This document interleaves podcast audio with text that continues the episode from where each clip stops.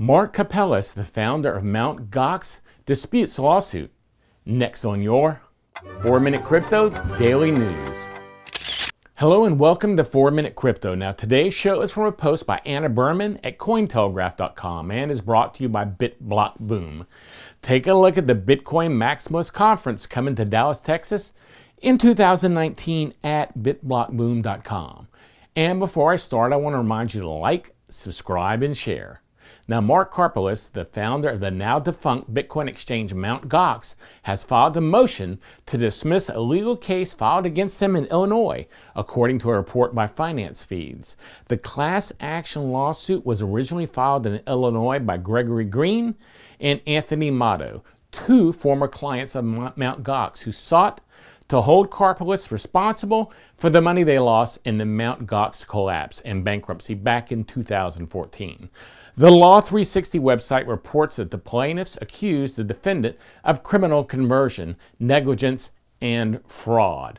The plaintiffs allege that the Mizuho Bank Limited, which served as the official account of the Mt. Gox exchange, was a trap, as they could deposit money to their accounts, but they could not withdraw it from them.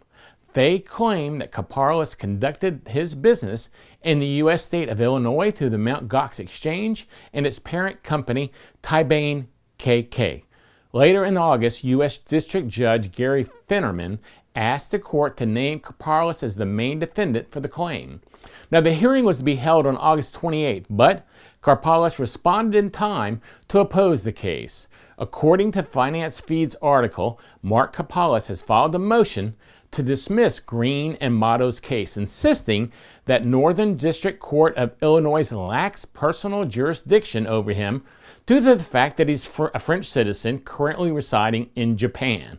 Karpeles further argued that he has not purposefully directed his activities at the forum state or purposefully availed himself of the privilege of conducting business in that state, nor does the alleged injury arise out of the defendant's forum related activities.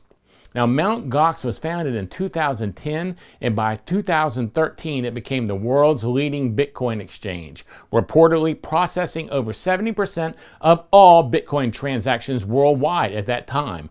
Mt. Gox had first faced challenges in June of 2013 when all the withdrawals were suspended for two weeks. In February 2014, the website went dark. The exchange service was closed and the company ultimately filed for bankruptcy. Now, were you into Bitcoin while Mount Gox was around? And if so, did you have any dealings with Mount Gox? Let me know on Twitter where I am at Gary Leland. And don't forget to join me every weekday morning for a new episode of 4 Minute Crypto. This is a CryptoCousins.com production.